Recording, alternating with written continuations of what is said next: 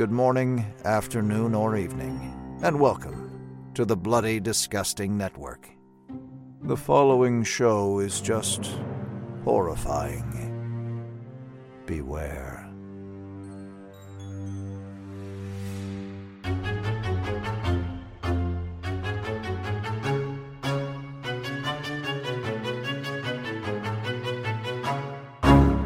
Sheriff, you're not cheating on your wife if you eat my lemon square. Your lemon squares taste like ass.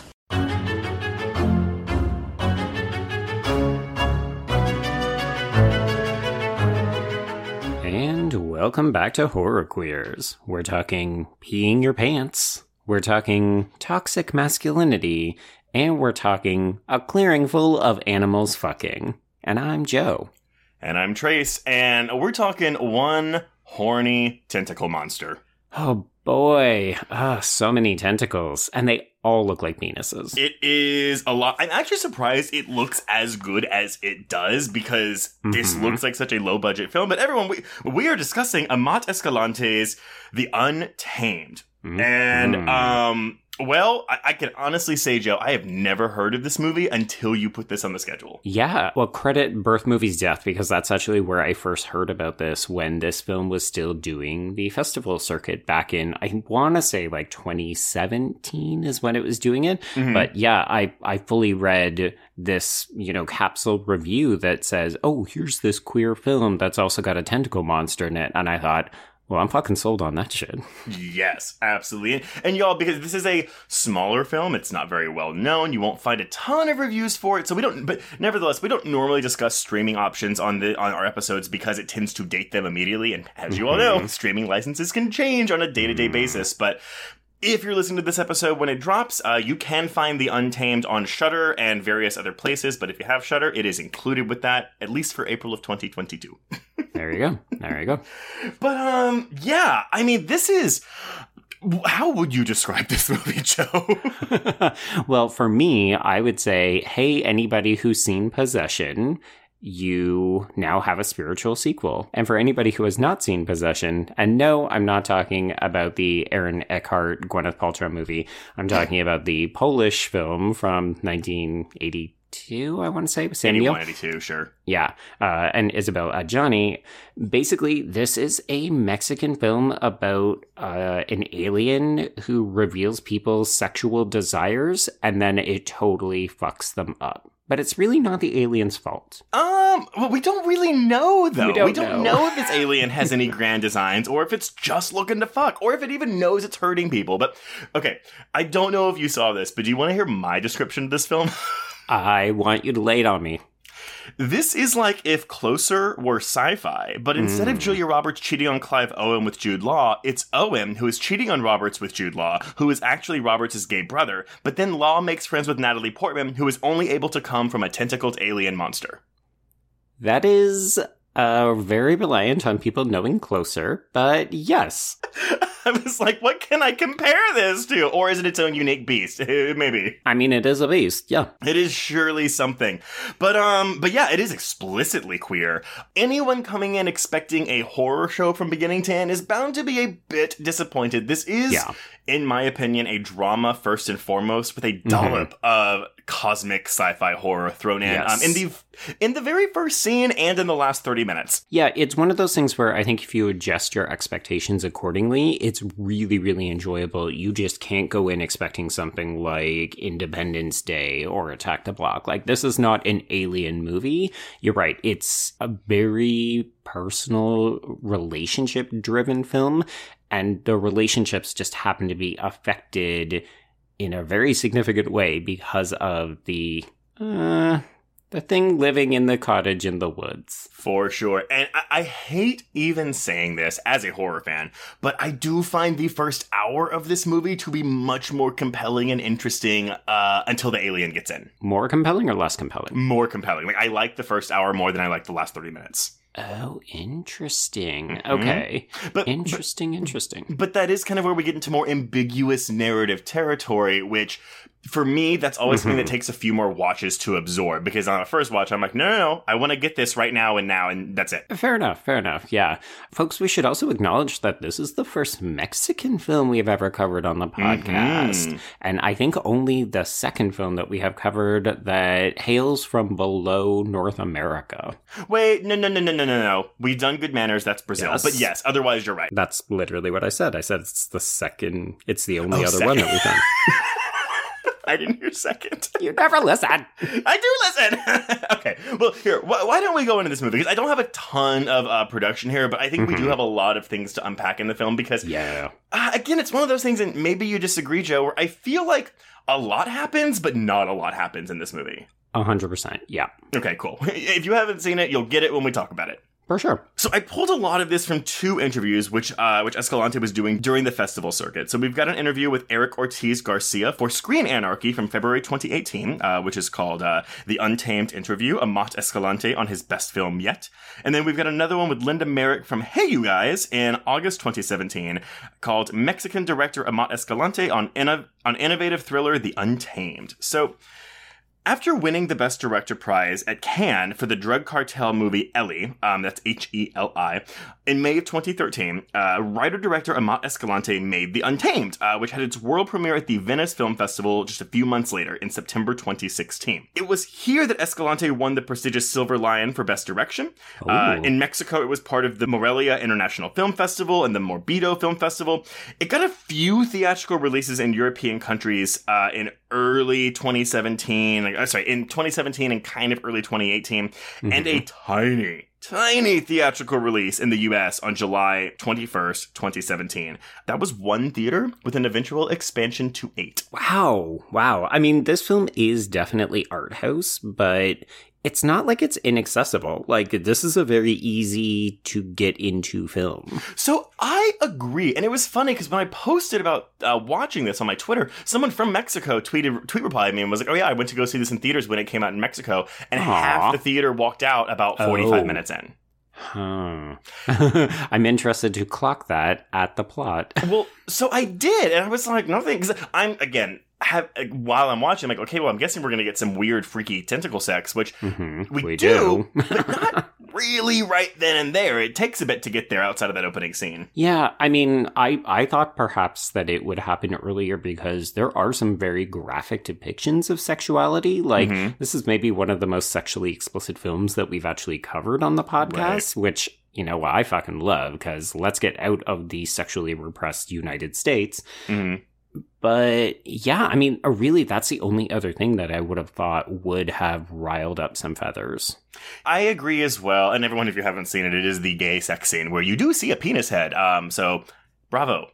I mean, that uh, the alien sex one is probably, I think, the most graphic. But yeah, we are seeing dicks, we are seeing boobs, we are seeing vag. So it's like, here's your gamut. Eh, how, how funny is it, or how like weird or bad is it that it's baked into me that I assume that normal audiences would balk more at an anal sex scene between two men than a tentacle alien sex scene between an alien and a woman? I mean, I yeah, we'll we'll get there. We, we'll So- get there in both cases. Yeah, so this film does eventually get a Blu-ray release in November 2017 in the States, and it finally hit streaming services in August of 2020, four years after its festival premiere. Now, when it comes to coming up with the concept for this movie, so to give you an idea of Escalante's filmmaking headspace, his influences are Stanley Kubrick, Mhm. Roman Polanski, Okay. David Cronenberg, Yes. Luis Buñuel, and Lars von Trier. Oh, I can see it all. Yes, but he has listed Andrei Zulawski's, and I hope I didn't butcher that, apologies if I did, Possession, Joe, as his Mhm. main influence on this film. Yeah, you can definitely see it. And folks, Possession is probably my most anticipated film to cover on this podcast. I think I've referenced it a couple of times. The sad fact is, is that that film is also very difficult to find, except for on very, very expensive Blu-rays. I know, and the Drafthouse actually showed it for a Terror Tuesday uh, a couple years ago, like right before the pandemic, and I didn't get to go, and I was so Mm. mad. I mean, honestly, this film is so comparable to it. Like when I saw that he was directly referencing that, like Escalante was referencing possession in this film, it was like, oh, click, yep. Mhm. Now, okay, I've read somewhere that someone was like, "Oh yeah, he even dedicates the film to possession." Is there a title card that says that somewhere? Did you catch that? I think it's in the end credits, but I didn't personally see it either. Okay, cool. Yeah, I, I didn't either, and I was like, "Well, where the fuck is this thing?" But when Escalante was finishing the editing process of Heli, uh, he was attracted to the story of a woman who must deal with her sentimental and social situation. Which, that's okay. that's Mhm. pretty like generic, but yes, let's let's yeah. start with that. the first image that came to his mind was the cover of a local newspaper, and I am going to drop some F's, well, a F slur here, so forgive me, but just Okay. heads up. In this newspaper, there was the photograph of a drowned man in the river, and the big headline "Ahogan Ahotito," which translates in English to "fag drown." Oh God. But it wasn't until he looked inside the newspaper that he saw that he was not only a gay man, but that he also worked as a hospital nurse, uh, Mhm. helping out all the patients. But because apparently the newspaper was only interested in his homosexuality, he ended up being denigrated by the newspaper, offended, and essentially killed just because of his sexual preference. Yeah. Hmm. Now, because the newspaper was more interested in his sexual orientation, which says a lot about the society that Escalante lived in, and again, Mexican culture, not the most queer friendly of spaces. Um, there we go. Yep. But it was that aspect that inspired him to tell this story. Uh, important to note that there was no science fiction or creature elements at that moment when developing the script. Oh, really? I know, right? Like how it makes sense, and I think as we go through the plot, we might be able to figure out, like, ah, okay, like where would this have Mhm. gone if there wasn't a creature in the movie? right. Yeah. um, but once he got two drafts written with co-writer Gibran Portela, he stopped getting motivated by that particular story, meaning like the gay bashing story, because uh, he quotes, "It is such a shallow thing to be prejudiced against homosexuals. I was stuck and bored by this premise." I mean, I love it, and also okay. I I'm of two minds because on a level I'm like I get it, right? Like why do we just want to see another one of these Mhm. stories? Like why do we want to see another story of queer trauma, queer Right. violence and things like that? But at the same time, when we get into okay, cool, so we're going to spoiler alert, kill off this character right. And move into the alien stuff, I actually feel like that leaves some of this really interesting queer drama undercooked a little bit. Yeah, you know what? I can't disagree with that because watching it for the first time, I was actually really excited by the queer storyline in this film. Mhm. And then basically when they fish Fabian's body out of the farmer's ditch there, I thought, oh, okay, well, I, I guess we're done with this then. Hmm. Yes. Sad face.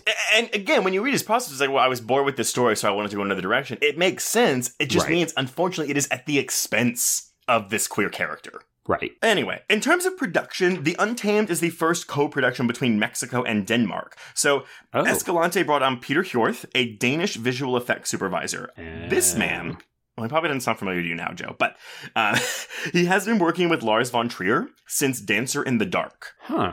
Okay. Um, he's apparently very obsessive and careful with the effects. Um, and for Escalante, it was very important that the effects didn't feel out of place because, and the good news for you, Joe, Escalante hates CGI. He rejects anything that looks even moderately digital. And while we can quibble with the alien tentacle monster itself, similarly, the film cinematographer Manuel Alberto Claro also shot Lars von Trier's Melancholia, The House That Jack Built, and both Nymphomaniac films. uh, I will say the cinematography in this film is fucking gorgeous. It's really good. And we have a lot of like long shots, slow zooms, slow zooms into uh genitalia. Uh, Mhm. Yeah, a couple of those. hmm but um but yeah, no, I mean that that's really it. I don't really have a lot of release in box office because it just wasn't I mean it made like, you know, a couple of ten thousand dollars in in its Right. theatrical run. But this is ultimately um I don't know if I would go so far as to call it art house. I- do agree with you that it is a lot more accessible than I would have anticipated given the plot.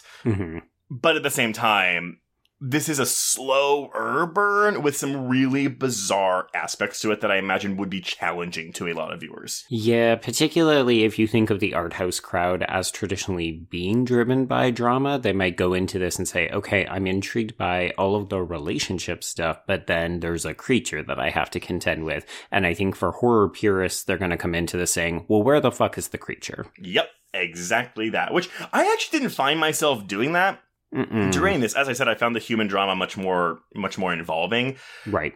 So it was only when the creature was introduced again where I was like, "Can we get more of this, please?" yeah, I, I thought it was mostly well balanced, if only because the creature is used so sparingly that when it does show up, I'm like, oh, interesting. And then we're cutting back to relationship stuff. So I can definitely understand why you felt like the last act teeters over that line because it is very much like creature. Let's let's get into what's going on at this fucking cottage in the woods. Yes. Um, and before I pass it over to you, Joe, I should mention that the uh, Spanish title for this film is La Región Salvaje, which translates to the wild region, which Mm-hmm. um, could be the area they are in. Uh-huh. It could be their genitals. It Mhm. could be their lustful desires. Uh, it's up to you. yeah, it's a title with many meanings, and I think it was probably chosen for that very reason. Very much so. Okay, so here's the deal I'm going to suggest we make. I'm going to give each of these names a try, and then you're going to correct me, and we'll see where we come out. Here, I promise this. I will correct you once, and if you keep fucking up, I will just leave it be. Okay, yeah, because I'm probably not going to say uncle the whole time.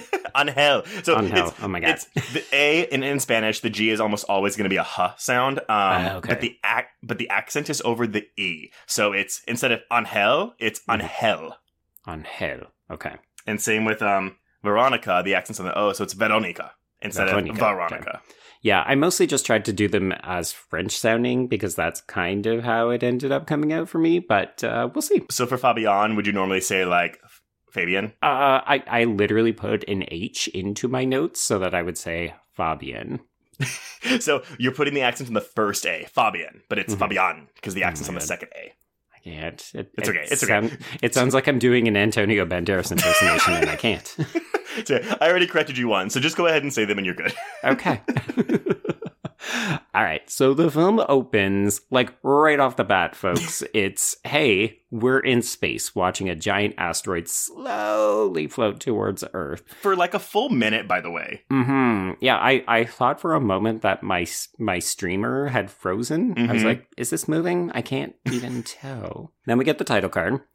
And then we open it, it's basically like, oh, did you want space? Oh, did you want monster? Here, we'll give it to you. And then I'm going to actually do what we want to do. So we open with Veronica, who is played by Simone Bucio, and she is masturbating in a cottage. And it's only after a second, like your mind needs a second to process it, that you realize she is forcibly shoving a tentacle into her vagina to masturbate. Okay, so question for you because I, Mm-hmm. I could almost see this eh, scratching your in media res itch because it's giving Mhm. us this taste of Right. The sci-fi horror that some people are probably going because the premise of this film includes the mention of this monster, so you Mhm. ideally know going in that you are getting it. Right. But we get this one taste of it, hmm and then we don't really get this thing again for another hour. Um, yeah.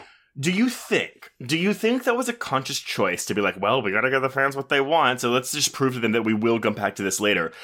Or do you think there was ever a time where he, where they thought, no, no, no, let's just save it for the end?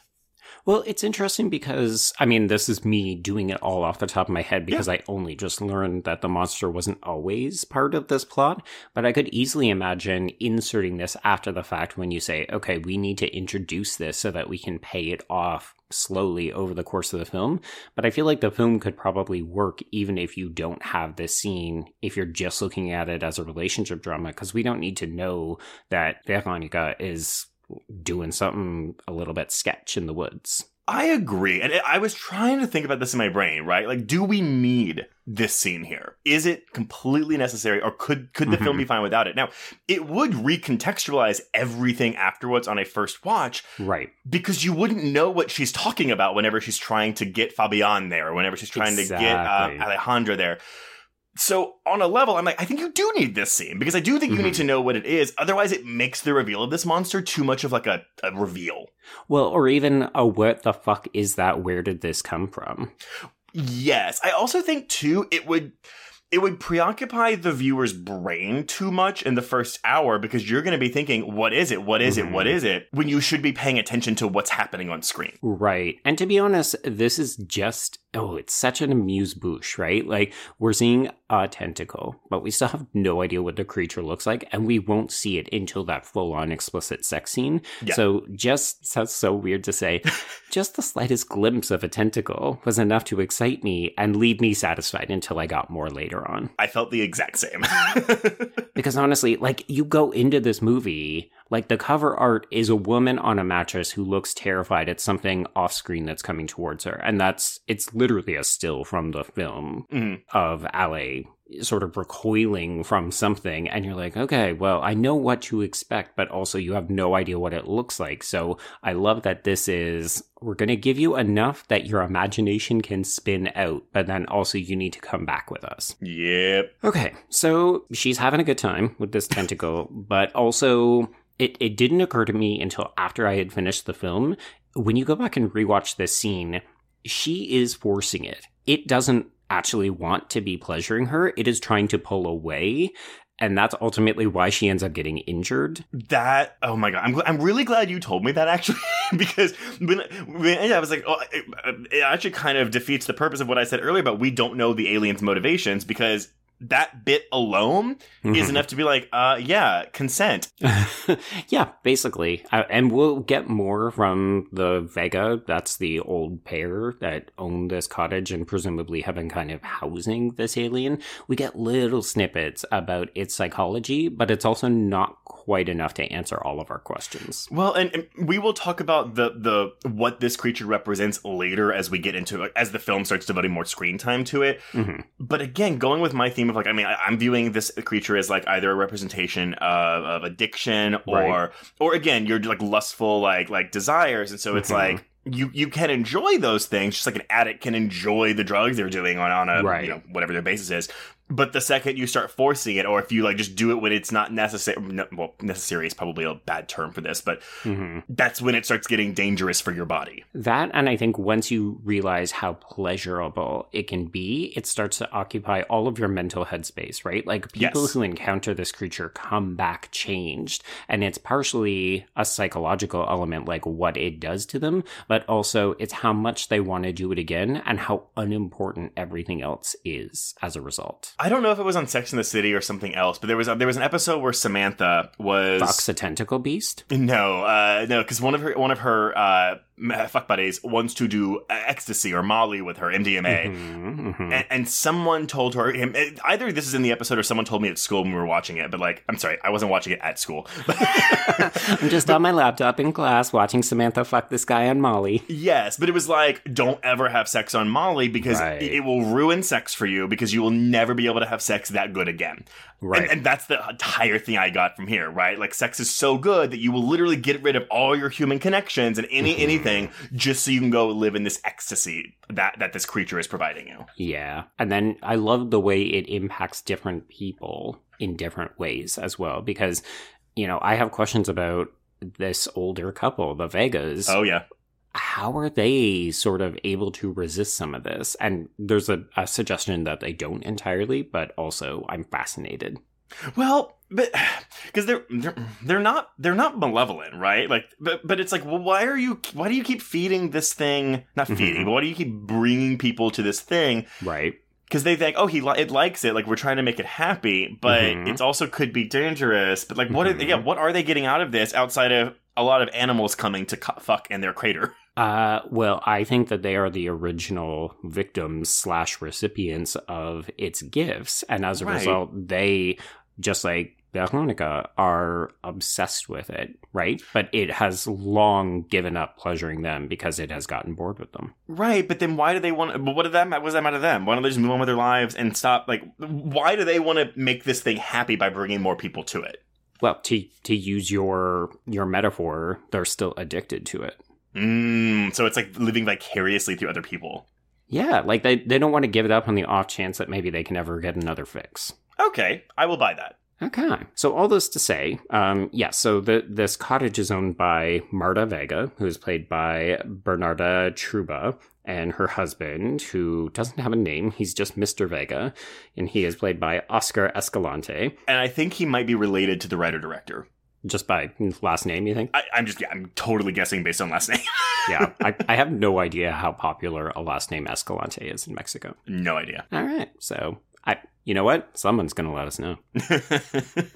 So these two basically kick Veronica out and then they clean up these bloodied sheets. And I love, like, this opening scene is such a good example of how the storytelling will progress. There's a lot of showing and not a lot of telling here. Mhm. So they're cleaning up these bloody sheets, and I was like, wait, what the fuck happened? And it's not until we actually see Veronica sort of like stumbling out into this misty field to her bike, and we see, oh, she's bleeding from a wound on the side, but we have no idea how she got it, except to presume she was just fucking that thing. So clearly something happened, but we don't ever see it, and she never explains. Yes, and, and yeah, if, if you were watching this movie half paying attention, Oh, good you're luck to you fucked. because it's not a confusing movie, but exactly what you were saying, the way it is structured and edited, like we get a, a reveal of something that it, it, it- we have no idea how this reveal happened. Mhm. And then we'll cut to another scene. Not necessarily like a jump back in time. It's just another scene that somehow fills in some of the gaps of the questions we have, but not all of them. So you, ha- it is a, it is a pay attention movie. Yeah, it, in a way, it's almost a mystery where you're trying to piece things together, but then you're- also getting swept up in this melodrama of like, what is this, a pentagon in terms of relationships? Like, everybody's wanting to fuck everybody else because this is also, we have not said, a very horny movie. Yeah, everyone wants to fuck, and no one is getting fucked in this movie. or fucked in the wrong ways, Uh, yes. yes. okay, so that is our opening scene, and then we transition to a new character, Alejandra, who's played by Ruth Ramos, and uh, this is such a fucking confronting introduction to a character. She wakes up in bed as she is getting fucked by her husband Angel, who is played by Jesus Meza, and he like he basically just wakes up and starts fucking her, and she looks like she's enjoying part of it, but then also not, and then he finishes, and she clearly has not had a happy ending. Not at all. Also, you're gonna really hate me because the accent on Angel is on the first day, so it's Angel. I hate you. I hate you. it's okay. It's okay. You're fine. You're fine. okay. Yeah, th- th- this is like kind of your cookie cutter, like, oh, I'm in a sad, boring marriage, and my husband doesn't fuck me good, and that is what it seems like at the surface. Initially, yeah. I mean, I I was uncertain if it's just oh, I don't like sex or I don't like sex with you. So I did appreciate that the very next scene is her in the shower masturbating and it's like, mm-hmm. "Oh no, okay, so you do like sex. You're just not getting what you need from him." No, and of course, while she's masturbating in the shower, her stupid fucking kids knock on the door, so she's to stop. Oh boy, these these kids could be considered cute, but throughout most of the film, they are frustrating little beasts. Yes, they are horrible. Um, this is this is a family values thing that I cannot relate to at all. And again, I know I've joked about kids a lot, and I don't particularly care for kids, and I never want kids, but Mhm. um, this is just something where I'm like, oh my god, can you like, can you get rid of them? Can you sell them? Like, this is horrible. Well, I mean the the biggest challenge here, and you know, we can talk about the the themes of uh, misogyny and toxic masculinity Mhm. and sexism and that kind of stuff. But these opening scenes do a really good job of establishing what the gender relationship is like between husband and wife in this particular household. So after she is, you know, called out of the shower, they sit down for breakfast, and we see that the youngest son, uh, Jacobo, he has a chocolate allergy and he has gotten into candy and Angel is basically blaming Ale for all of this. He's Yes. like, "Oh, well you shouldn't have let the candies out." okay, well I don't have time to take the kids to the hospital. You're going to have to do it cuz I've got to go to work. I can't afford to get fired. And also like clean the house and do all the other fucking shit and you're just like, "Okay, wow. So the wife is super subservient and this husband sucks and these kids are not being disciplined like they're kind of running rampant over this household Yeah, and and that so that sexism and, and, and kind of prejudice against women in general. That's definitely something that Escalante really, really wanted to hone in on in this film, on the subjects of sexism, sexual repression, um, well, discrimination against the queer community, which we'll touch on later, right and the jealousy that comes with a relationship. Uh, he wanted to tell something bigger and more ambiguous. So he was really intent on being ambiguous and. I think it's one of those things too where it's like, well, yeah, because you as the viewer walk in with a lot of your own baggage. So if a mhm. film is more ambiguous, then you're able to fill in a lot of that yourself. But he says, you know, sexism, homophobia, physical violence, and hate against women undeniably exists in countries like Mexico. It actually is a part of the culture. But when questioning the violence against women, you think in rejection and hate. Hmm. If you are attracted to or love something, you don't kill it. So he wanted to explore with this movie especially, but also some of his other movies, where does that hate come from and why? Why do people hate so much? I also like that you said he he doesn't want to make this necessarily simplistic because I think you could misconstrue that you know everything about this couple from these opening scenes like oh I've got them pegged. But both of these characters will actually surprise you over the course of the film. They are not cookie cutter and this relationship is not simple. No, unfortunately, if you're wanting a really satisfying conclusion um, in traditional narrative terms, uh, the film is a bit anticlimactic, which is ironic given the subject matter. this is true I guess also the viewers don't get off in the end No.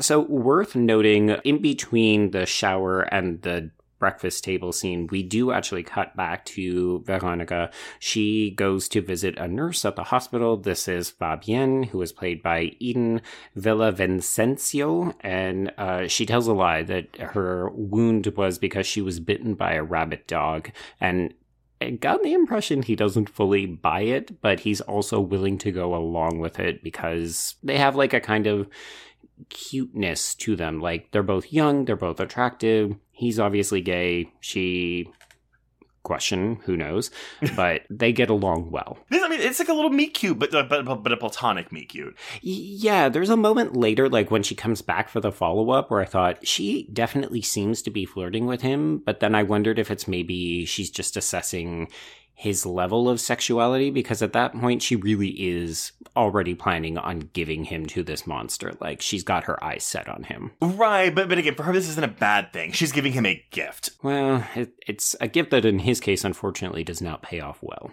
Right, right, right. But what I'm trying to say is her intent is Yes. not cool. I'm going to give you to this thing because she doesn't want to stop going to this thing. She wants to keep going to it. She's actually not happy that someone has to take her spot. Yeah, and that's actually one of the most fascinating things about this movie, and specifically the creature, is like we get the inference that there is danger associated with this because of what happens to both Veronica and Fabian.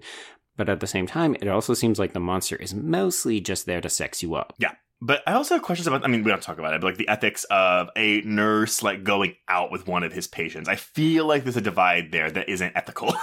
Yeah, I don't really know. Un- unless he's maybe just kind of manning the walk in station or something. So it's like, well, I may never see this person again, so I should be allowed to see them. Like, if he was a doctor, I feel like it'd be different. And that's not a, a value judgment about nurses versus Right, right, doctors. right. no, no, no. I, I get what you're saying. Yeah, I'm guessing I'm going off what my because my husband, you know, does like counseling work. Right, and, and then it would be improper. Yes, exactly. But I guess like you know, well, whatever. It's fine. I'm good. I'm moving on. Nurses, let us know. Yeah. Uh, okay, so important to note that Angel, instead of going to the ER to see Fabian to take care of this chocolate allergy with the kids and help his wife and be a good supportive partner, he does go to work.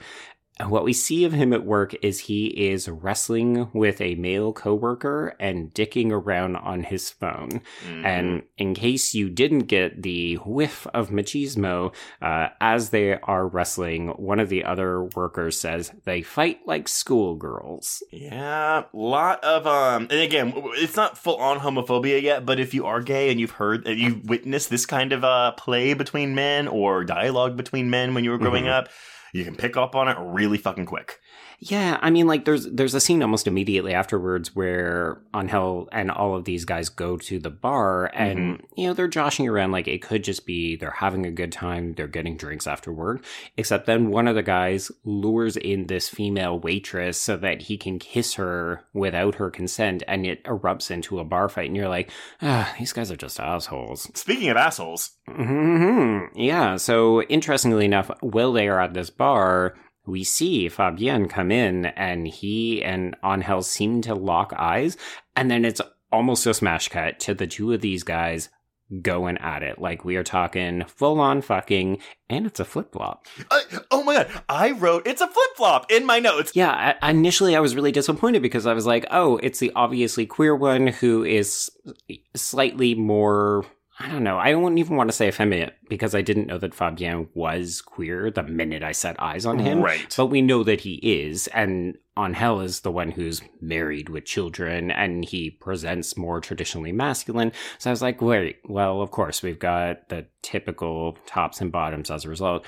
And then they fucking flip flop, and I was Yes! like, yes! I wrote in my notes flip flop, but, but but I agree with you because yeah, historically, yes, your more mach- macho one is going to be the mm-hmm. top because.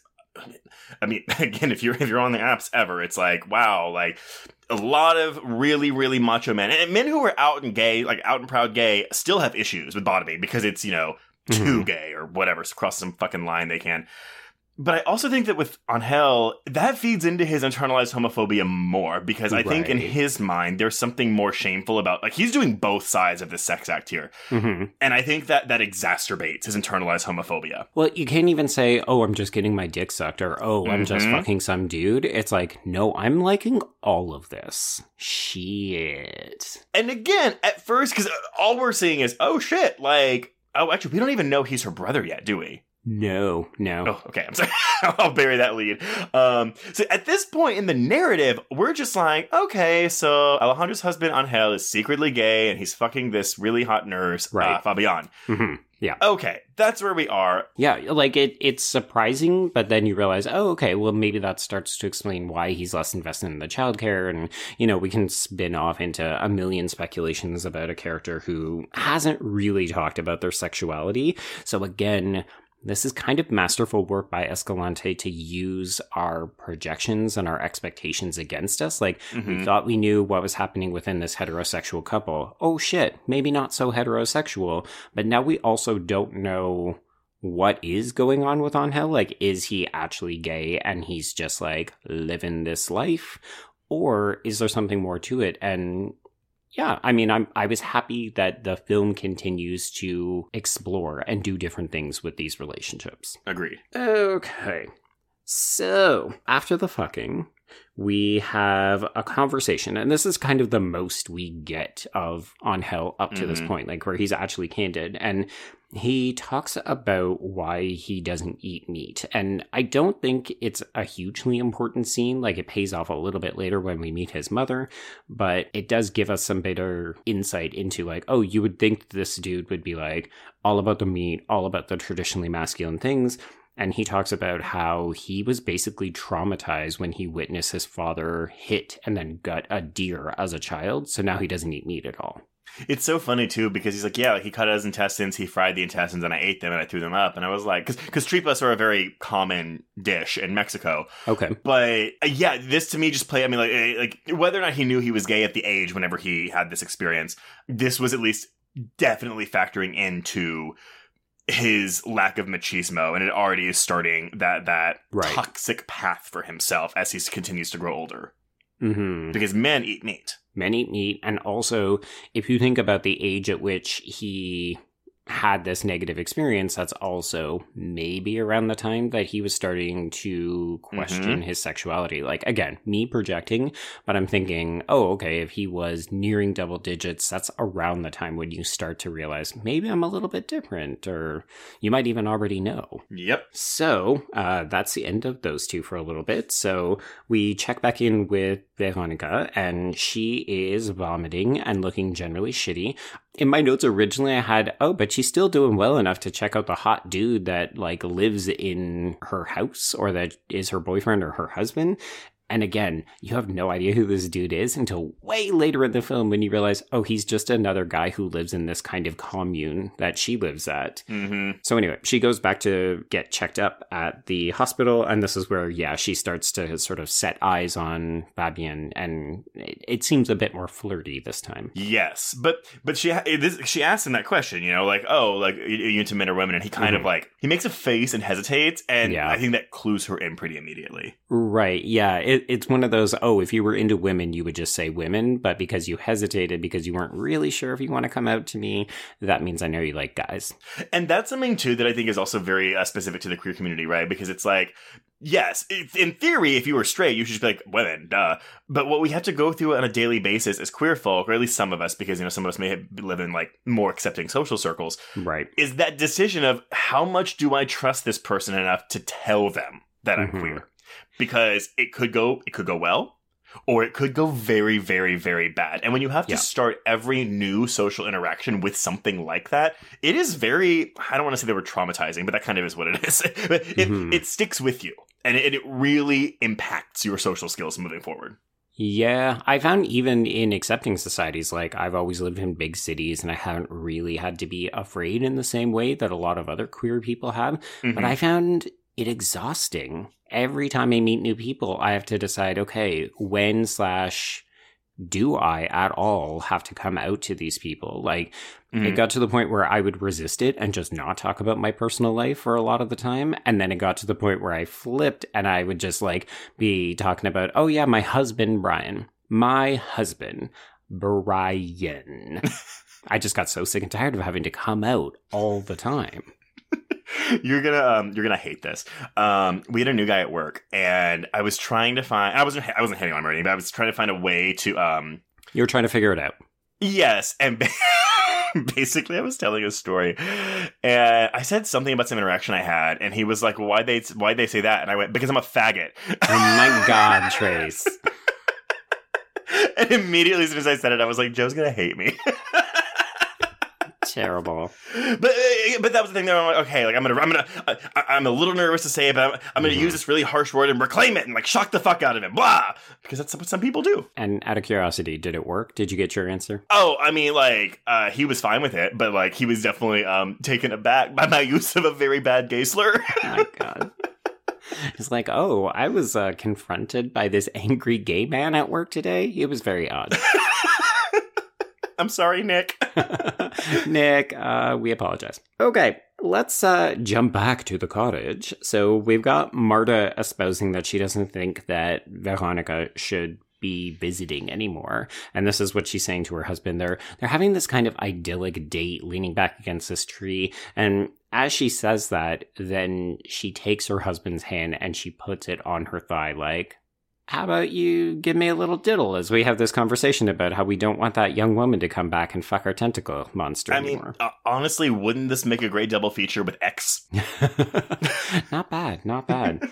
but that that's kind of why I read the Vegas the way I do because they're clearly v- still sexually active, but they shouldn't be, you know, engaging in foreplay as they're having what appears to be a relatively serious conversation. So I read it as, oh, they think about this thing and they start to get a little bit of hot pants action going on. Horny. Horny, horny, horny. Uh, and this happens to be when Veronica arrives, and they basically warn her away by saying, you know what, like, you just shouldn't be here. It's not good for you. And then that she kind of name drops, oh, I've got this new person, Fabian, that I think might be suitable as a kind of replacement. Yep. And uh, the beginning of the end for poor, poor Fabian. Yep, he will never know what has hit him. So we check back in at work as Angel is desperately checking for texts, and it's very obvious at this point now that he is looking for messages from Fabian. And Fabian's not there because he's currently being courted by Veronica. She's putting the moves on him. So they're trading stories about their respective relationships. And I kind of like, almost as a follow up to the conversation we just had about like real life, sort of like sussing things out about people. They're both talking about the relationships that they can't fully commit to. It's just really funny because for Fabian, he's talking about his closeted lover who is married to his sister, as we will come to find out. And Veronica is like, oh, well, I'm just bucking a tentacle beast. But but they can yeah th- th- they have comparable relationships, which is really funny. Like you know, Fabian's like not dating, but yeah, fucking this abu emotionally abusive. Because again, uh, Yeah. we don't ever really get to see how Angel like treats Fabian at these social circles. No, like they don't actually ever interact in front of other people, so we only get to see either the kind of relationship drama which makes them look like a couple, or we see Angel's texts, and they're fucking terrible. Mm-hmm. mm-hmm. Like I, I really want to. We see, we hear how he talks about Fabian in front of Ale, but Mhm. we don't get to see it actually happen. Like when all three of them are in the same room together. Yeah, and that's actually where we're up to. So we're up to one of these two kids' birthday parties, and it's basically just a trash fest where Angel wants to. Initially, he's very much like, "Oh, is Fabian going to be coming?" And you can tell it's because he hasn't heard from him, so Yeah. he wants him to show up at the party for his nephews. And then when he learns that Fabian might be coming with Veronica, that's when we start dropping the S slur to his fucking sister. Yes, he calls him a super faggot, and he calls. He says his gayness might rub off on the kids, and Ugh. This yeah that that oh god i really really really hate it when i hear people talk, talking about like oh look your kids might catch the gay or whatever because Mhm. i mean obviously you and i know that's not fucking possible Nope. but it's so frustrating because like when you hear someone talk about that well a it's, it's worse because this is a gay man this is a gay Mhm. man who is rejecting his identity and Yeah. I don't know if Escalante is gay. Um, I could not figure this out, and so I don't know if he has any personal insight as to where this character was coming from. But nevertheless, um, let's assume he doesn't. He continues in this interview you know, about the themes of the film. You know, he talks about all those different themes: sexism, sexual repression, discrimination, jealousy. He began to connect everything, and he it made sense for him to do that with the character of Angel the husband who shouldn't be married to a woman because he's gay. He wanted to explore him, which is why he includes scenes with the mentality of his mother and father in the back half of the film, which we'll get to in a bit. Right. But that's where his rage comes from. So again, this is tying to the idea of like, you know, why do people have this rage? And we can Right. limit it to just his parents, but also just society in general. hmm What Escalante has been addressing throughout all of his movies is where violence comes from, where hate and rage come from, and with The Untamed, he wanted to look at the violence between men and towards women as well. Linking society's views on sexuality, when a man isn't free to be himself and is forced to be with a woman because of his parents or religion, it's not going to end well. Not just for his immediate family, but for society as a whole. In a mm-hmm. society like Mexico, he didn't want to tackle the subject under a more ambiguous angle. This is why this is the most explicit part of the film, especially once his parents come in. Uh, okay. Okay. Certain themes and preoccupations have been in all of Escalante's four movies uh, jealousy, the expectations of society around how you must represent love and life, and the frustration of thinking there's nothing else outside of what society, parents, or church dictate. Ooh, that's a big one. hmm Breaking with that is always the way in which a person can try to be more complete. Those themes are dynamic and stimulate the characters to be more unique and freer individuals, which is also why some of them will go towards this tentacle monster willingly, because they are mm-hmm. trying to be more complete, and they find that in this creature. Right, and and stepping outside of the boundaries of what is expected of them and what they are told is normal, right? It's like, oh, I did that, and all of a sudden I found the greatest pleasure I've ever experienced in my life. That's, I mean, that's the thing. Even going back to just like tradition or the way things are, I've never. Ever, well, I say never. That's a lie. I, I, I like tradition. that's a big statement, yeah. Well, tradition is comfortable, right? Like, Right. It, it- there's no surprises. You know what you're getting. This is what we do. That's how it always is. hmm I am not opposed to that. Obviously, or else we wouldn't be married.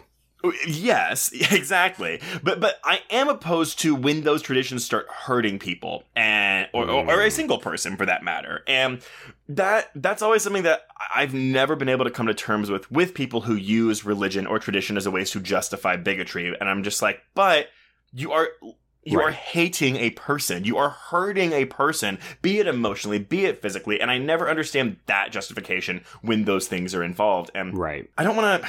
I don't want to go too much into this because like it's a friend and blah blah blah. But like I, I, I have a very good friend who, uh, you know, she's Mexican. She's got a Mexican husband, Mexican kids, and she is very happy in in her marriage and her relationship. But like she's also got a husband who is uh, very strict with some of these traditions, especially when it comes to ideas around being queer.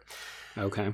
And I remember one time I asked her, I asked both of them. I was like, you know, because he, he's really nice with me. Like, I've never seen him, he's never been rude to me. And also because, I mean, he knows I'll fucking clap back at him. But, yeah, you'll yell a slur at him. yes. but, but, but, you know, I, I remember asking him, I was like, you know, what if your, and at this point, his, his son, uh, uh, four children, was uh, two or three years old. And I was like, what would you do if your son was gay? And his face just turned Mm. immediately. Oh, no. And it was like, oh no. Like, and he didn't like go into detail, but it was basically like that would never happen. And if he was, he wouldn't be my son anymore. Like very much one of Oh, those kind of things. But it's a thing where it's like you know I'm I'm I'm watching this person who I do have a modicum of respect for, but I love his wife. Like his wife is Mhm. like one of my favorite people in the world. Right. But it's just like I'm watching this and I'm like, a wife, how can you be okay being in a relationship like this where this would happen? hmm Which I've talked to her about. You know, obviously she's like, no, no, no. Like if he did that, like that that that would be the last straw for me. But okay.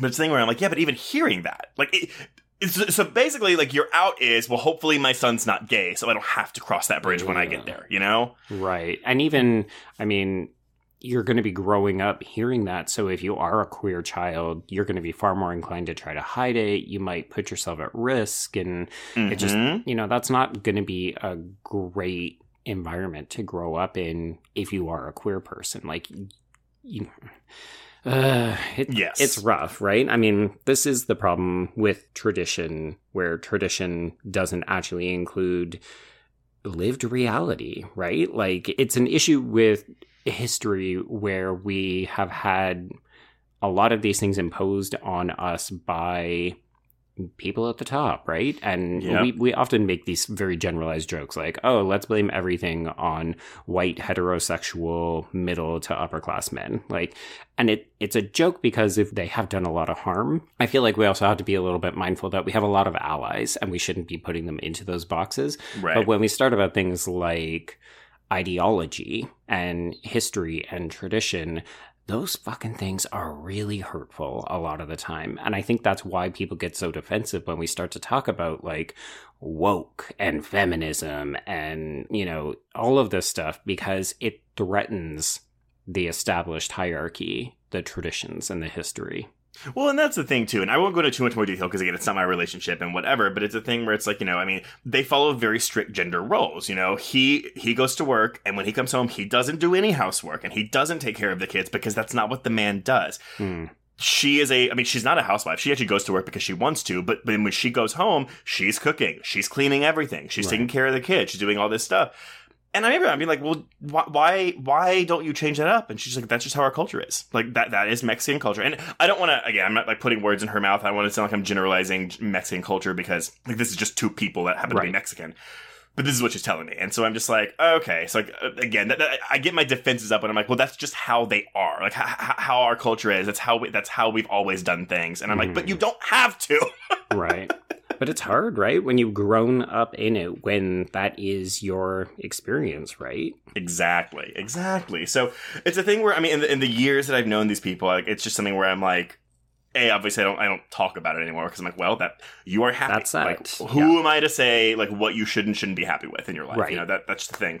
yeah But I would be lying if I said I didn't break my heart every now and then. yeah i mean i think that's one of the reasons why it becomes so important that we have people like escalante making films that gently push back or even forcefully push back on some of these things. I mean, again, he's also just one person, and I'm guessing he probably doesn't speak for an entire culture, an entire group of people, but it's enough that he saw that this was a systemic issue that he doesn't agree with, and he has woven it into this film in a way that I think is subtle enough that people will always understand it, but it's not hitting us over the head like, Jesus Christ, do you fucking get it? And I think that's why too. After reading this explanation from Escalante, where I'm kind of like, oh, like I wish you would have done more with this. Then I wish you would have explored it. But then when you have that quote where he's like, well, I was bored with this storyline because what like again this is a, this is not a new story for the queer Right. community so it's like i get it but i still wanted to see more of this Yeah, it's tricky too, right? I mean, especially as queer viewers, I get tired with queer trauma. Like, I was very frustrated when Fabian ends up. I thought he was dead initially, and then it's like, oh no, he's just comatose and he'll never say another line in this film. Even though he be- might as well the only reason he is kept alive is so that Ale can pull the plug later Exactly. Yeah. And and I don't know that I wanted more of that, but I also we're still at a stage where representation of any kind still feels like a bit of an achievement. It, it sounds weird to say as we, you know, like approach 200 episodes of this podcast alone, and that's just queer horror. And yet, I still get excited when I find out that there's a queer character in a film because Yeah. I want to see myself and my community represented on screen because it validates our existence and it tells people, hey, even in Mexico, there's queer people that exist. Yep. I don't have anything eloquent to add to that, but you are right. well, let's come back to this party because I do think that it this actually all feeds into what happens next. Because I made my joke off the top where it's like there's a lot of people who pee their pants in this movie, hmm and that's actually what happens now. So we get the introduction of Angel's mother, Graciela, who is played by Andreas Peláez. But um, she arrives to say that the oldest son, Ivan, has peed his pants. And it basically puts a stop to not just this scene, but practically the whole party. Like the conversation is done, the party seems to be done. And I thought to myself, this is weird. Like children do pee their pants, it's not that uncommon. And yet, this is treated as, oh, a humiliating event has happened. This child has now brought shame onto the family. Yep. Party is now done. And I thought, oh, that's our first sign of what Angel had to deal with because his mother says, this child can't be out in public. Party done. Well, and that's the thing too, right? Because Alejandra, but both when Angel is is uh, using slurs about her brother, and then when Mhm. this happens to her son, she doesn't really do anything. No, she stands there. But but again, it's like well, because she probably is like, well, no, like that, that that's just the way it is here. Right. Well, or you wouldn't, you certainly wouldn't say anything in public, right? You might try to raise it later. Like, I love that there's a scene later on where the truth comes out about on helen Fabian, and Ale tries to do something about it, and instead she literally just sits there as Angel takes a shower. hmm Oh, that, oh, I love that, uh, that that scene and that shot. Oh my god. Cinematography. Again, shout out. hmm Okay, so let's actually check in with Veronica and Fabian. So they're actually missing the party because she has taken him to the cottage. And the juxtaposition between the city scenes and the country is like night and day. All of the city scenes are no greenery. It's a lot of concrete. It's a lot of you know, sort of monochrome. It's a lot of grays and tans, and it's a lot of narrow streets, congestion, people, and so on. And then we get out into this fucking just majestic pasture. There's a gorgeous stream, there's a woods. It only gets scary at night. Yeah, I mean, yeah, it, it, it, it's like in this gorgeous little cabin in the middle of the woods with like Mhm. uh, in, in the middle of this pasture with the chimney going. Like it looks very quaint. It looks quaint, but the more I thought about it as the film progresses, the more it also feels like a witch's cottage from a fairy tale. Okay, I'm glad you said that because I was thinking that the house from Hocus Pocus. Yeah, the house from Hocus Pocus, Hansel and Gretel, like this is very much the bad place in the movie. It just happens to look picturesque. Ah, but see, it's the bad place because it is open to sexuality. Well, there is that as well. Yeah. I mean, one wonders what would have happened to this story if everybody could have just been honest about what they wanted sexually. Maybe a bunch of people wouldn't have died. Well, they wouldn't have needed the tentacle monster. There is that as well. Yeah. Mhm. So we watch as Fabian. It it's so I don't know. Like I didn't know whether or not to be excited for him, knowing that he was going to go off and have this super exciting, pleasurable experience. Part of me, as a queer viewer, kind of hoped that we would get to see it. I was actually Me very disappointed too. that we don't.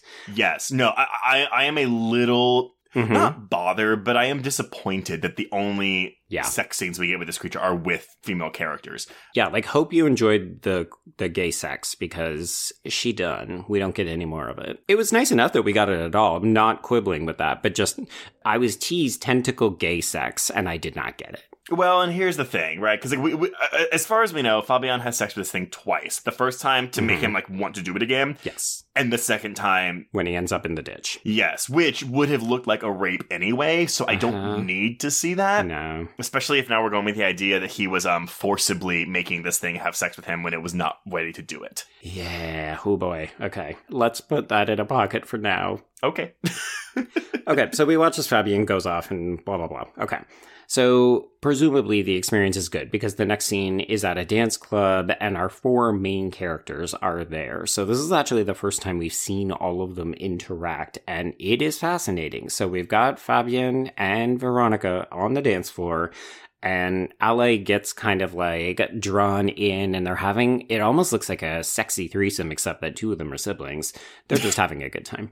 And the whole time, Angel is just sitting off in the corner, either looking like he's been left out of the party or like he's completely disgusted with what he's seeing. And I could not figure out what was going on with his face. Yeah. Mm, it, eye acting. There you go. It, it's really good. Like it's subtle because it could go either way. Uh, they they being uh, Fabian and Angel, they have this encounter in the bathroom where Angel is so desperate to keep Fabian in his like periphery that he ends up like trying to follow him and he like pees all over the wall as Fabian's trying to get away because of course Fabian's just had a great sexual experience. He doesn't need Angel anymore. Oh, his eyes are open. He Mhm. realizes he doesn't deserve this kind of relationship, which Right? that really that sets off Angel bad. Hmm. Yeah. So we get a second bar fight. Uh, under the auspices of protecting Ale's uh, virtue from men that are dancing with her, and this is the the first sort of brick in the wall to come out. He ends up following like they get into a fight on the way home, but he is very much trailing her and trying to speak with her, and she is not engaging. And it starts to get a little physical, but she pushes him off. So y- yay for you, the Uh, one time. it, it's the baby step towards, you know, saying, no, I'm not going to accept this behavior anymore from you. Yeah. Okay, so we see her the next day. She works in her mother in law's candy shop, like in a candy factory. So Mhm. you're just like, oh shit. She doesn't even have the means to be self sufficient because she is reliant on his family for money. yeah, which that actually does make more sense as to why she doesn't stand up for herself more. I mean, if she's even thought of it before now, but she is thinking about it now because this whole scene exists to have her say, I don't know if I can be with him anymore. Maybe I need to think about taking the kids and going. And I love that this scene is literally followed by an identical scene in which Fabian says, Hey, Angel, I'm not going to stick around for this anymore. This relationship is over. And the whole time he's saying this, I'm like, good for you. But then I'm also like, oh my God, get away, get away, get away, right? get away. Did you expect violence? yes, absolutely. Yeah, I did too. But but but but Angel is quote unquote smarter than that because they're in a public place. Mm-hmm. Mm-hmm. Yeah. Um, so he does end up proceeding to get drunk, and this is when he pees his pants at home, and Ale has to help him basically just get to bed. But he is so drunk that I don't know. I almost got the idea that he was projecting his affection for Fabian onto her because he's saying stuff like he doesn't want her to leave, and he makes her promise that she won't. Yeah, but yeah, sure. Sure. So, hey, did you like Fabian? Because we will never get to see him open his eyes or speak again. Because I will say, this is one of the most beautiful shots in the film. So, we. Mm-hmm. We basically just do like a very gentle 360 degree pan as this ambulance shows up at this farmer's field and they pull a naked, unconscious man out of the water. And it is Fabian, and he is in a coma. Um, I will confess, I actually did for the entirety of this film up until it's like, oh wait, it's not Angel. Think that Angel did this to him. I yeah, I mean, I feel like at this point in the film, you're not supposed to be sure. I yeah, I guess I just didn't. Yeah, I just didn't think. I, I didn't think about it. Um, and so when it actually happened, I was like, oh shit, Mhm. right, it was the creature. I mean, the the telling sign is that after they kind of collect his body and put it onto a stretcher, we do cut to this kind of ominous shot, a slow push in of the entryway into the forest, and it Right. you know, it just looks like oh shit, maybe don't go into the forest. Well, he got a little too greedy with his desires. Um, we just don't know that yet. Yeah. So we go back home and we see that Angel is refusing to eat his mother's meat. I do like that she says it's an allergy and it's all in his head. And I was like, oh, lady, that is not what vegetarianism is. Yeah. it's just another symptom of uh, this mother will not accept anything that ventures away from tradition, right? Well, she's also the one that tells the kid, like, you know, oh, God punished Fabian for for the way he is. God. Yeah, mother of the year over here is what we're saying. God. grandmother of the year too. So later on, Ale asks Angel about his meeting with Fabian at the hospital because it turns out they were seen by a coworker, and he just kind of weakly protests that he doesn't talk to people like him, and then they just turn off the light and go to bed. It's uh, it's great. You know what? I'm not going to talk about this. Yeah, it, it's interesting to note that we will also never have another sex scene between these two. Like, we were literally introduced to them having sex. Not great sex, but we will never see these two being physical again, except in a physically abusive way. Yeah, I was about to say there's not really much sex left in this movie, but I am that is a, You are incorrect. fully statement. wrong, sir. Fully wrong. okay, so the next day, uh, Veronica and Ale go to Fabian's house, and this is where Ale sees. Well, she finds his phone, and we see these incredibly angry and horny texts from Angel, and she basically has a meltdown. I did not think this was going to happen in this No. film, and I am. I was thrilled. I was like, yes.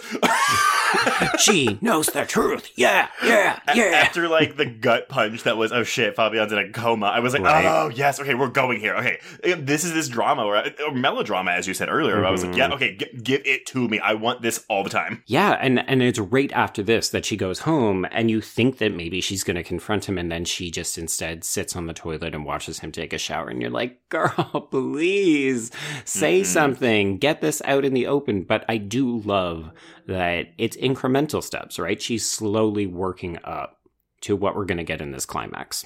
Hmm. In a way, this is kind of a good for her revenge story, isn't it? It really is, but I mean, this is followed immediately by the doctor slash Fabian's boss telling Mhm. her, "We all really liked Fabian here," and I, I noted the past it's tense. the past tense, yeah, because he is on life support, and it's possible that he will never wake up. And, and he basically, like, he says, "Yeah, unfortunately, the tubes are keeping him alive, so he pulled them out. Um, he will die. Mhm. Hint, hint, Hint, bitch. Clear the bed." Chekhov's murder your your brother.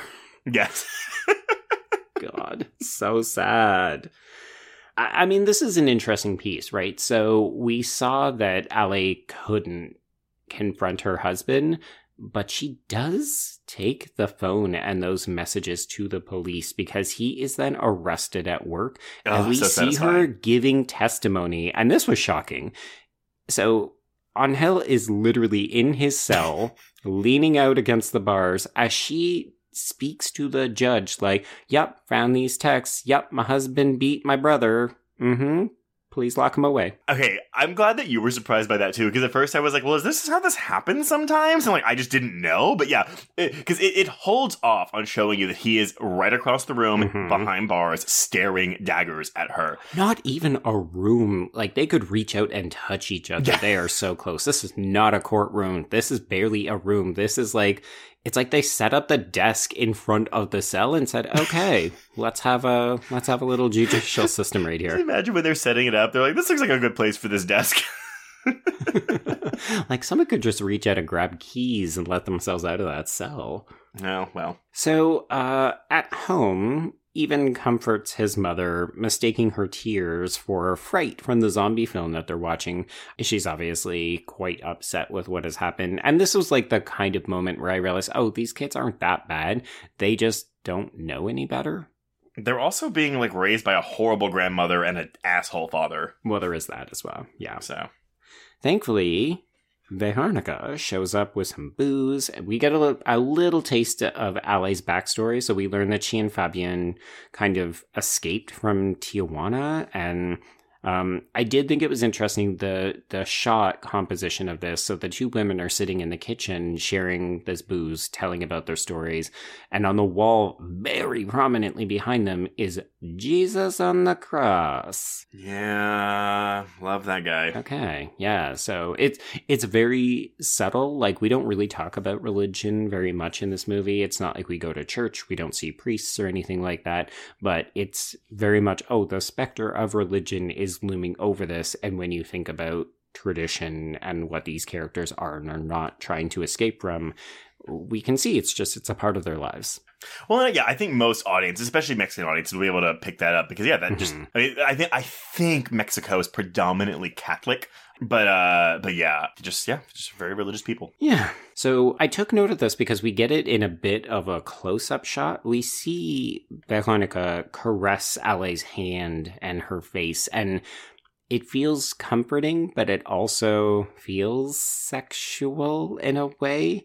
And she's technically reassuring Ale that she hasn't done anything wrong, but you're also like, oh, Fabian's out of the picture. Shit, she's moved on to the sister.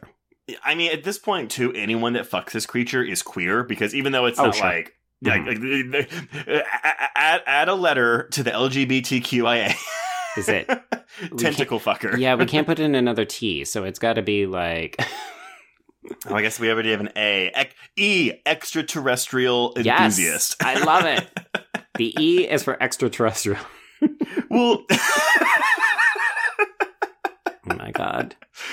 oh man, the people that hate that acronym, uh, meaning all those straights, are gonna get so mad about that. Uh, call GLAAD, please. We're gonna add it. yeah, everybody please make sure you add it when you use your hashtags and let's make it happen. So so basically at this point, Ale uh, you know, like, oh, we go for a picnic in the out in the wilds and this is when Ale goes off to the cottage and so we get these interesting sets of scenes where the Vegas brew tea for her to relax her To drug her. basically. The man inspects her teeth because we learn that he's a scientist, but his wife describes him as a brute. And I was like, uh, the men, the machismo, just okay. There are no redeemable male characters except Fabian, and he's in a fucking coma, apparently. Yeah. So then we get this image of clouds, and the male scientist clarifies that her experience will be hallucinatory, but that she shouldn't be scared or panicked. And then we're gonna follow a dog, Trace. Mm-hmm. We sure are. So the the camera follows this dog into a clearing in the woods, and we see that it is filled with animals who are just really going at it. I would like to know which of these combos was your favorite. Ooh, okay. One, uh, it's either the snakes, Of course, yeah. or oh god, there was something, and I was like, I've never seen an- those animals fuck before. I mean, I haven't Mhm. seen a lot of animals fuck, to be honest, but sure. hmm Richard Attenborough says differently. well, it was one where it was like they were up in like a nine, 45 degree angle, but their backs arched, but it was like a Mhm. fre- it, maybe it was like a like a badger or something. Okay, okay. I don't know. What, what about yours? What was your favorite? Uh, I mean, I always appreciate getting to see a turtle fuck because you're like, this could be the slowest makeout session ever. When they come, they're like, ah, ah, ah. I'll be here all day. it is quite a sight to behold. I was not expecting it, even though, like, as soon as we follow the dog into this clearing, you can start to get a sense of what's happening. Because, I mean, the man is literally saying it. He's saying, It hit the earth and left a small crater. The animals began arriving. They are more in touch with their immediate needs, with their instincts. What's there in the cabin is our primitive side, in its most basic and purest state, materialized. It's never going to disappear. It's only going to perfect itself. Oh, that is really interesting, isn't it? Like, I love Mhm. this idea that it's going to perfect itself. It's this idea, I mean, especially when you think about sex, right? Like, Mhm. there's this idea that as you accumulate more partners and experiences, your technique will improve or become more refined, right? Like, you learn what you like, you learn to give other people what they like, you know. I'm fascinated by this idea that maybe that's also contributing to the creature's ennui with people, like why it loses interest in them because it Right. doesn't have anything further to learn from them. Okay, so so let's go in for my last little bit too from from this because again, this is when we really enter the third act and like the horror really starts to come out. Mhm. So as I said earlier, when Escalante wrote the script with Portela, um, after about the second draft, there was no element of science fiction. There was just a straightforward social melodrama, and he ran out of inspiration. So Right. Something was missing for him, and he wasn't finding what he wanted inside the motivations of the characters. Okay. Once he got the idea of having a creature in there, it tied everything together, more so than what mm-hmm. he expected when he started putting stuff on the Angel character. Okay. It reflected something that he couldn't see about the inside of the characters, their sexual desires and attractions. And to have that represented outside by something that they were repulsed by and attracted to made a lot of sense. It was more interesting to represent the answers to the questions the film posits with the fantastical and science fiction element, rather than giving some sort of thesis or a concrete and uh, not very ambiguous idea. Huh. Okay.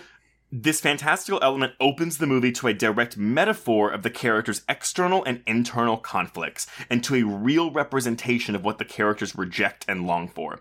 What they reject, and at the same time desire, is there, and now it's physical, and it can hurt them or it can heal them. He felt that made sense, and the best way to express it was through the creature. Horror has that capacity, and in the best horror and fantasy films, there's always a very direct connection to an internal reality. Hmm. And we see that a lot, right? Like I feel like I always see interviews where it's like, "Oh yeah, like I want to do this," and like horror is the one genre that really lets you do that because you're not you're not limited to reality. You know, you can go weird, you can go really metaphorical in a way that something like a straightforward uh, prestige drama might not be able to do. Yeah, absolutely. I mean, I'm thinking even in understated examples, like uh, whenever we talk about this kind of stuff, I often end up thinking about Relic, the Mhm. Natalie Erica James film that we covered on Patreon. Uh, one of my favorite films from the year it came out. But, you know, uh, I remember a lot of people saying, oh, well, this is just a movie about like dementia or Alzheimer's and its impact. And you're like, yeah, but the horrific elements basically oh god i was about to say elevate it just makes it so much more visually compelling and i think easier for audiences to understand right like it makes what could be perceived as a dry or a sad narrative into something where you're like oh my god there's this uh, bombastic climax but also I'm telling the same story. It's just with visuals that make it easier to get to a bigger audience. And I really feel like that's some of the power of horror, right? Like we wouldn't have been attracted to this movie if it had just been a relationship drama. We might have still really enjoyed it, but the creature is what brought us here. And really, the creature is just the thing that is exposing what's really happening to these characters. Exactly. Yes, 100%. So, interestingly enough, I'm going to bring in one other source that I found. This is a translated article, so I'm going to apologize to Nicholas Ruiz for his piece, The Wild Country, a masterpiece that transcends science fiction for CodyGoSpaghetti.com. So that was an absolutely hilarious site name. So I'm going to apologize to Nicholas because uh, the original story is written in Spanish, or the review is written in Spanish, and then I Google translate it, you know, using my toggle, whatever. So he says about the creature the alien gives something that is not of this world complete satisfaction, total love that erases all hatred, the absence of torment, peace. And humans cannot deal with that, cannot know that complete desire, and then return to the games of friction and frustrated flirtation. Men and women faced with the creature give themselves completely to it, like an addiction, until they are completely annihilated. Because in order to live, we need to wander dissatisfied. Peace, the absence of problems, complete satisfaction, by essence, does not belong to us. Oh my god. Okay. So, A, I love that you said that. I actually had one more quote that I was going to say just to close it out, but honestly, it t- complements and is tied to yours so well. Okay. So, okay. So, mine, okay, this is going to sound weird because I don't like this critic, but this is Peter Bradshaw with The Guardian in his review for this movie. I think he's kind of an asshole and kind of sexist. Yeah, I agree. hmm but but he goes, sex and love are the assumed ultimate pleasure and fulfillment, the promise of which is always receding like a mirage. What if there was something nasty in the woodshed that could deliver pure heroin sex pleasure? Right. Something that could be kept for the purpose like livestock and, by virtue of its non-humanness, never needed to be surrounded with the pieties of romance or marriage or any conscientious interrelation. It's the history and the tradition again. Yes. Or what if this creature represents something else? Not just the pure animal pleasure we all secretly yearn for, but also the dysfunctional, painful, unsatisfactory side of sex that we experience anyway. Such a creature would be very dangerous. So this is one in a very literal and figurative sense. Its huge python tentacles slither into every orifice, creating an unforgettable addiction that makes anything else the characters happen to be doing with their lives seem bland and unreal. Yep. This film is a very sly, subversive, and disturbing black tragic comedy about a universal secret addiction. And it is that part about, you know, the addiction that makes everything else in their lives seem bland and unreal. That connected with me the most. Because again, that's go- that's going back to that conversation about ecstasy sex, right? Like if you have sex with ecstasy, normal sex will never be satisfactory for you again. Don't cross that threshold. Well, you don't even need to have the drug part of it in there. You know, I think of the number of times that I've been counseling friends and loved ones who are trying to get over a breakup and they obsess about, you know, the physical contact, right? Like, oh, I miss the smell. Oh, I miss the touch. Oh, I miss the sex and that kind of stuff. And it's like we become obsessed with that thing. Like it's all we can think about. Even when you start a new relationship, right? Like the sex high where Yep. you cannot get enough of this person. You just want to be all over them all the time. And you're just like, holy shit, my body is it's rebelling against my brain. It's driving me crazy. Mm. It's Yep. driving me wild with pheromones and emotions and this kind of stuff. And it's like, yeah, like sex will just completely dominate a conversation if you let it.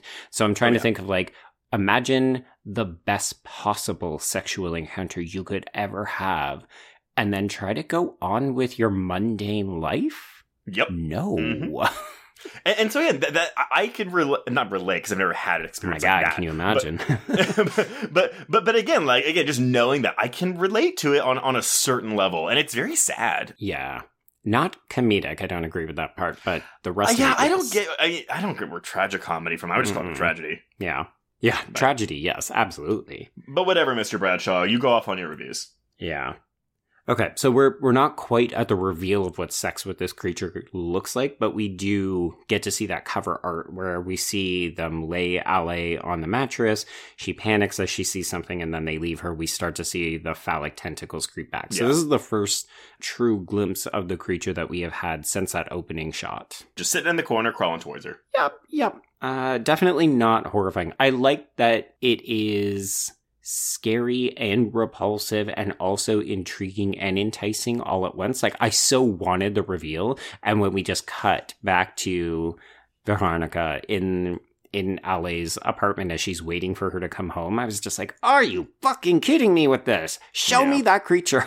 Well, and here's the thing too, because with this conversation we get, Veronica lies to her. Does she? Yes, because what happens is Alejandra asks her, goes, Did this creature hurt my brother? and Oh, Veronica says, No. hmm. It only. Ha- now, granted, maybe she doesn't know, but she also says it only has the power to provide pleasure and has never hurt anybody, which we know is a lie because that's what happened in the first scene.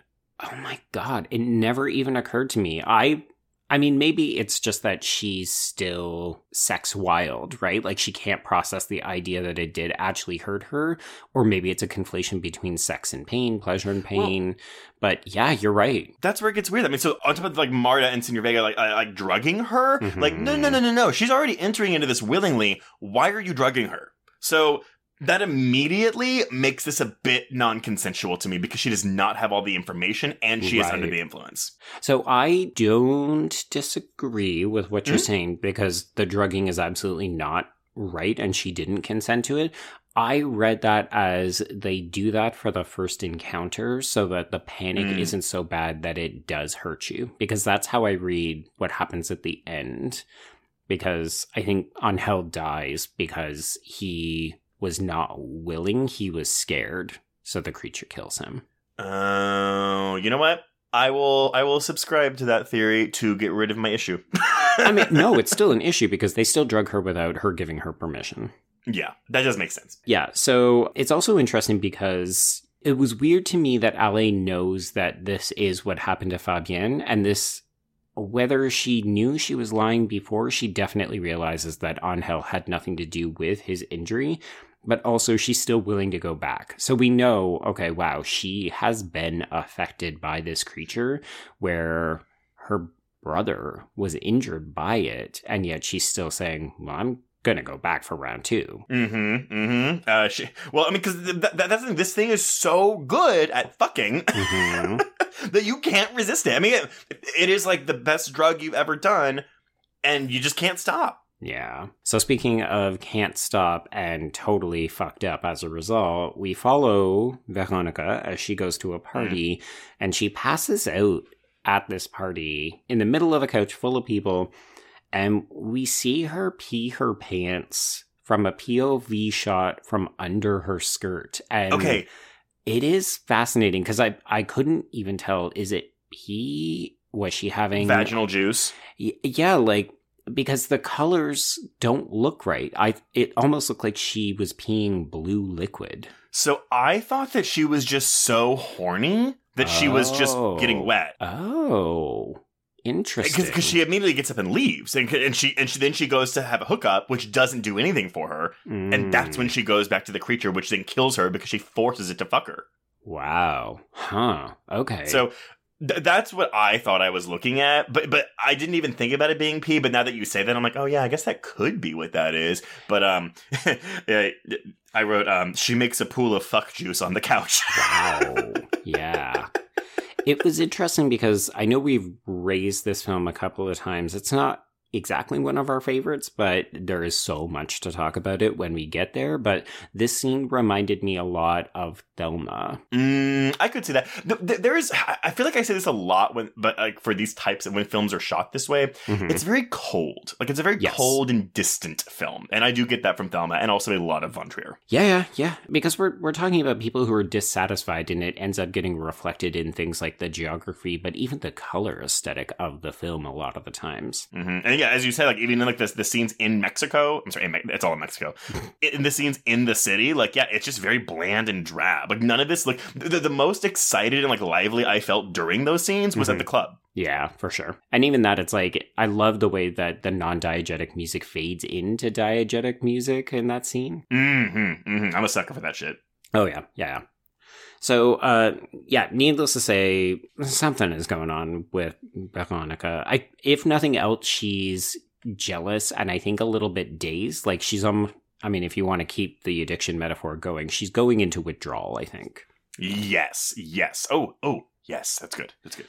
So she tries to go back up to the cottage, and the old couple tell her that things have actually gotten a lot better since Ale has arrived, and that she kind of needs to like take a time out and go figure her shit out. So she gets on her bike and she ends up leaving. So then we cut back to Ale, and this is when she discovers that her mother in law, Graciela, is actually holding her son's hostage. Like, it's not quite so dramatic, but basically, uh, grandma has locked the boys inside of her house and is refusing to give them up because she thinks that Ale isn't able to take care of them by herself. So Ale just fucking breaks this window and takes the kids back. I, I know we're so I, I know we're like going towards the end. So just really quick though, um, Mhm. we, were also forgetting the fact that she did bring her kids to this cabin once so she can go fuck this creature. Which that to me, Uh-huh. I was like, Uh-huh. that's addict behavior right there. Oh, I know. As, as soon as I, you know, the first time when she left them with Veronica and Mhm. like we're just having a picnic out and she's like, okay, bye kids, I'll be back in an hour. Mhm. Then I was kind of okay with it. But, you know, because childcare issues can be difficult. But then the next time it's like she fully just leaves them so that she can go and fuck the monster. And you're like, no, ma'am.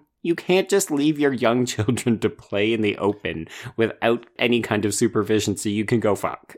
Did you want to skip the stuff about how grandma was telling the kids that Fabian was punished by God or I mean, so it's the second time that's happened because it, it- so he says here that the, the grandma told him that, and then he asked earlier in the film, or maybe the other kid asked about that too. I don't really have a lot more to say about it other than that it's just really shitty, and like you know, this Yeah. is something that us, especially gay men or effeminate gay men, deal with a lot. Mhm. Um, not to well, I'm sorry, the queer community in general deals with a lot, but like I'm speaking for myself here. right. It's just it's really shitty, and I hate it. I don't like it, it's not triggering to me, but like it's very upsetting. Yeah, it's one of those things where it's more pervasive than I would expect to hear. And when you see it come up in a film, it's actually very confronting because you think, oh, okay, um, uh, uh, cool, cool, cool, cool, cool, cool, cool.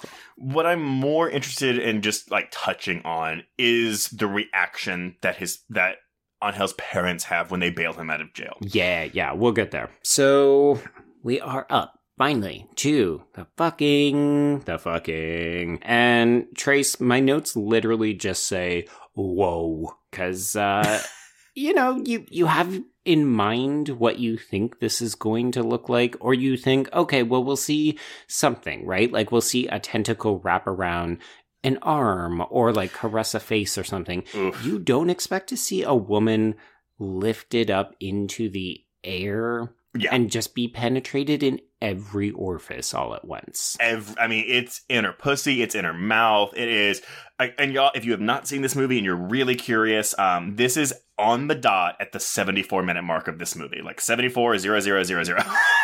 yeah, this is basically a Lil' Kim song come to life. This is my pussy and my crack. Yeah, it's Th- th- this is your visual climax of the film, and Mhm. honestly, it is worth it. it is. Yeah, yeah, and I, I know, right? Well, it, it's just, I also think that the creature design is really fascinating. All of these tentacles have kind of mouths to them, and that's where Mhm. the Cronenberg reference really comes into play for me. But Yeah. it doesn't feel like it's, oh, it's just Bunko David Cronenberg. Like, the design of the creature is really. It's novel and unnerving, but you could also understand why people would get sucked into it because it, it's basically just finger probes and so many of them that they can caress you and touch you everywhere at once. yeah, I mean, this is like. I imagine this is what people who do who who really get off to ASMR feel like when they listen to whispers. Oh my god, what a weird thing to say. what an uncomfortable thing to say. I will say uh I was uncomfortable. Like I was okay with it. I was okay with it and then when I saw the probe go fully into her mouth, Yeah. I got real uncomfortable real quick. I don't want that in my mouth. I'm sorry. Like, no. I mean, No, no, let- no, like, let's face it. If you watch pornography, you're used to watching members go into people's mouths, unless you're watching, uh, you know, lady on lady action. In which case, well, actually, you might still see it. I just mean it's a tentacle and it's slimy. I mean, I, I I get that listeners, you may be like, well, Trace, like, do you you have a problem with the mouth, but you don't have a problem with this thing going in her pussy? And I'm like, no, not really, because it's not my mouth. I just think it's it's more. It it looks. God, I'm I can't taste anything with my below the waist orifices. that is very true. Yeah, I think for me it was just it.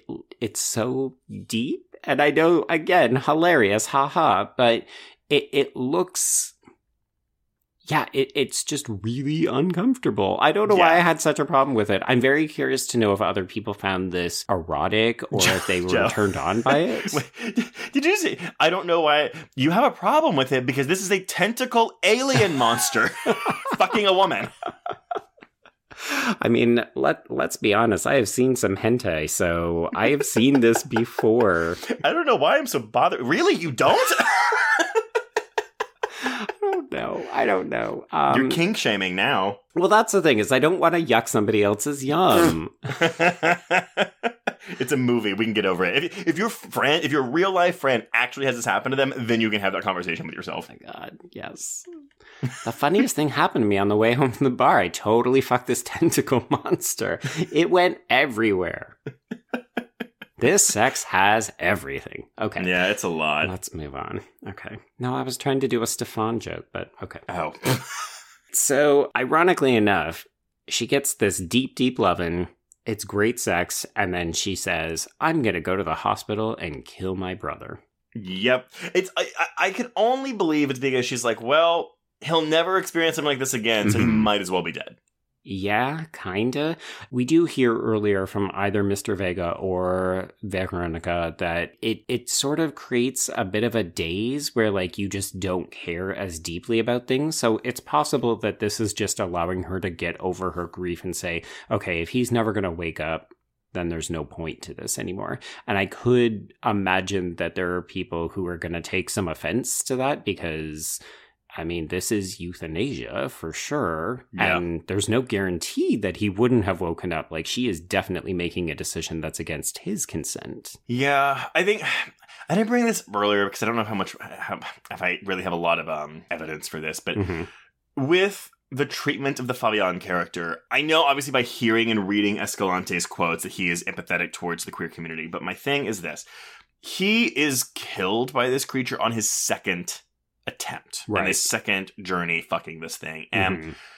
knowing now that it probably is because yes he was forcing it based on that moment in the beginning that we've already discussed i don't like that that says about fabian that he was so forceful and to to this creature on his second time that Hmm. he caused it to create it. Because to me, that says something more about Fabian and maybe even the implications towards the queer community about how we are a horny bunch, which admittedly we are. Right.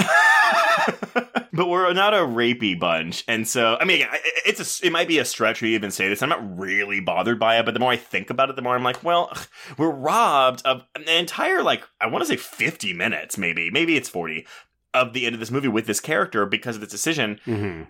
And I just, I don't know. Like, I, maybe it's just I rather would have followed Fabian than Alejandra, but that's not his movie. So I'm frustrated with the fact that Escalante switched. Um, Okay. I didn't want to say audience proxy because no one's really the proxy in this movie. No, but I I understand what you're saying because I definitely did think that we were going to be getting almost dual narratives between the brother and sister at least initially or or even like oh it's a foursome where we're going to be following how these four sort of circle each other's orbits and then yeah we basically kick one to the curb and then sort of kick the other one to the curb but by that point it's the end of the movie. I guess the only thing, and I don't know if this will help you to feel more comfortable with it, is that we don't actually know what happens to Fabian Right. during his Mhm. second encounter. So it could have been that he suddenly got scared and the creature killed him or something. Yeah. Uh, Yeah. I think there's a level of ambiguity that is interesting because we can speculate and and decide what we want to believe, but it is also so open-ended that part of me is like, well, but what what happened to Fabian? Like I cared about this character and I would have liked to know a little bit more. I agree. So I don't know, listeners. What are your thoughts on this? I, again, not looking to fight or to have like a super serious discussion. I, I'm just curious about like what y'all are reading from this. Yeah, I mean, given the context that we know from other people's encounters with the creature, what is your interpretation of what happened? Yeah, Yeah. yeah. Shoot him at us. Okay. So uh, we are now up to Angel's return to the story. He has been gotten. He has been gotten. He's been gotten. He's been gotten by his parents. His parents came to collect him from jail. They paid his way out, and so they. It sounds like they both cashed in favors and literally paid his way out. So, ooh, that couldn't have been cheap. Mm-mm. But much like Escalante's origin for part of this film, his release is still front page tabloid fodder, and yeah, it's not pretty. Like it's really rude. No, and this is the thing. So like his his parents ba- bail him out of jail, which at this point I'm like, why would they even do? Because they they are disowning him in this scene. Mm, or well, sort of. Well, they tell him to move away, Yes. and he has no home here anymore. Yeah, but then they do allow him to stay because he can't go home. We do see that the house is filled with guns and hunting trophies, and I was just like, holy shit, can you imagine trying to sleep in that room? No. I mean, could you imagine growing up in that life? No. But one thing that I did appreciate is that we get a glimpse that Graciela, the mother, is the really hard one. Yes. Because when the father comes in, he slaps Angel, but And then cries. Angel ends up apologizing and hugging him and crying, and the dad lets him. You know, he's he's not acquiescing to it. He's not reassuring him, but he also doesn't push him away. Yeah, he- he's not saying "don't be a sissy," like Right. only girls cry type Mhm. thing. Um, no, I, I agree. And again, you could argue that this is just kind of ho hum by the numbers. Like, yeah, obviously, of course, but I do appreciate it, even if I.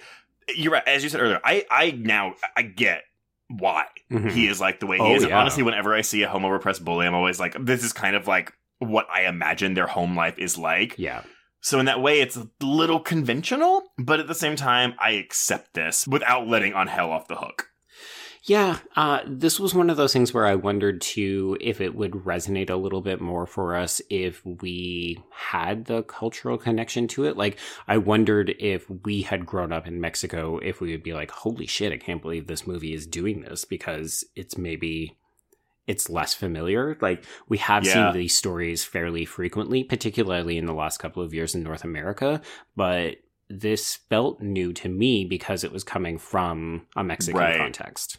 You know what? Th- that's actually a really good point, and you may be onto something there. I, I couldn't speak to it because I, I don't have a large knowledge of Mexican specific cinema, unfortunately. Yeah, I mean, like all of my experiences with Mexican cinema has been primarily with those cultural stereotypes, like the machismo and we don't talk about things and so on.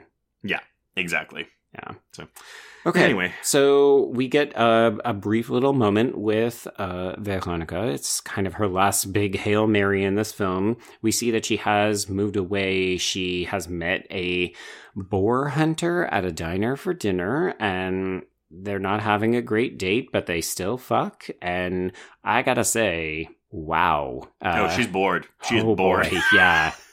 It- This is not doing anything for her. He even comments on it. He's like, "We both want to be here, right?" I was like, "Oh God, I I'm so, so appreciated that though, because compared to how Angel handled his sex scene with his fucking wife at the beginning of this movie, where he just like, I'm gonna fuck because I wanna fuck and I wanna get off and I don't care about your pleasure. I appreciated that we got this guy who says, Hey, you're not into this. Do we wanna keep going? And then she ends up asking him to stay, even though he's basically like, uh, we just had terrible sex. What are you talking about? No, but it's because she's afraid that without someone to stop her, she will go back. Yes, yes. And again, that that broke my heart, and Yeah. unfortunately, that's exactly what happens. Yeah. The pull is too strong. So, but first, we got to have a reunion. Indeed, yeah. So Angel comes to LA. Well, it's I wrote in my notes. He comes home, and then I'm like, not really, because she's not living at the commune now because she gave up that house because clearly she could not afford to pay for it. hmm So this is an interesting scene because I thought, how is he going to approach this? And initially, he says that he wants the truth, right? So he knows that she didn't tell the full truth and it ended up landing him in jail. But then he says that he's open to forgiveness, but he wants it from her. Like, he doesn't want her to forgive him. He's like, no, I forgive you for what you did. And it's like, oh God, dude, you still don't understand that Yeah. you are shit. He, he's back to being a huge piece of shit. Like he is the worst, and he still wants to make their life work, their marriage work, even though he is gay. Yeah, this was one of those like, oh, your mom got to you, or Yeah. you were reminded of what your quote unquote tradition and responsibilities are meant to be. Yeah, so he says that they can take the kids and that they can go. She tells him that she's happy for the first time in a very long time, so he beats her and then tries to shoot her. but accidentally shoots his leg. And the I way that this is done it. is so. Like, I had to rewind it because I was like, wait, wait, wait, what just happened? Because he's got like this fucking little gun, which he was contemplating dying by suicide with back at his parents' house. But it's Mhm. like, I, I kind of love it because it, this is going to sound stupid, and I apologize to people if they find it offensive, but it looks like a woman's gun, right? Like it's, it's the tiny little pistol you would put in a clutch or something. So I was like, oh my god, he's got an emasculated gun. And then he fucking shoots himself in the leg. yep. And that will, uh, well, it's not quite the end for Angel, but it will be. I mean, it sort of seals the deal because he can't fight back because he's bleeding out. So Allie just packs him up in the truck, and we get another gorgeous shot of her driving in a bird's eye perspective over top of the forest. She drags him to the cottage. We do see that. Veronica's uh, motorcycle, like she has to go by it, but she doesn't really seem to notice. And then she has difficulty getting into the cottage, and it's because, ah, shit, Veronica is dead. And Mhm. I'm curious because it looked to me like she had a head wound that was equivalent to a gunshot, but I'm I'm guessing we're meant to assume that the creature kills her. Well, so here's the thing. Maybe. But, he- okay. So, what happened? Yeah, so she drags Angel into the room, and the creature lowers itself onto him, and so he is presumably dead. Yes. No, he's While- definitely dead. Yeah. Oh, yes. yeah. So sorry. sorry. He, he is dead. Um, while she is dragging his body to the crater with the old man, Mhm. Marta is missing, and she asks where he- where she is, and he says, "Oh, Marta had to go to the hospital for some bruised ribs and a black eye." yeah. So did you assume that Veronica did that, or do you think that she was trying to get in there with the creature, or like both? Yes. like uh or, or, or did he do it to marta because he was like don't go in there like you know what's gonna happen like i Hmm. I don't know. I don't know what happens. And this ending is so ambiguous about that. that I was frustrated at first. Now I'm kind of like, well, whatever. Like, I, I don't know. I don't know what I want to subscribe to, but like, right. it is what it is. Like, we, we we were unfortunately only seeing what Alejandra can see at this point. Yeah, and folks, like if if you have not watched the movie and you're just listening to us and you're maybe confused, this is literally the end of the movie. So Yeah. well, okay, there's one final scene where Ale goes to pick up Even from school and he's like, hey, you've got blood on your shirt. Credits. Yeah, Which is fine. I don't even need that, but whatever. Um, I think it's But- important to see that she like goes back for the kids and so on. But Yes, no, but but it's- technically outside of that, but the the last line of the film, yeah, her and, and the guy dump Veronica and, and his bodies into the crater where the Mhm. animals are fucking, and she just looks at it and goes, "Wow, the bodies are really piling up." Cut to black. yeah. So um, I, I think the most obvious reading of this is that Veronica went in there in a last ditch effort. She tried to fuck the creature. Marta went in to uh, try to stop her, or before she could even get in there, Marta tried to stop her, and Veronica was like, bam, bam, like beat you up.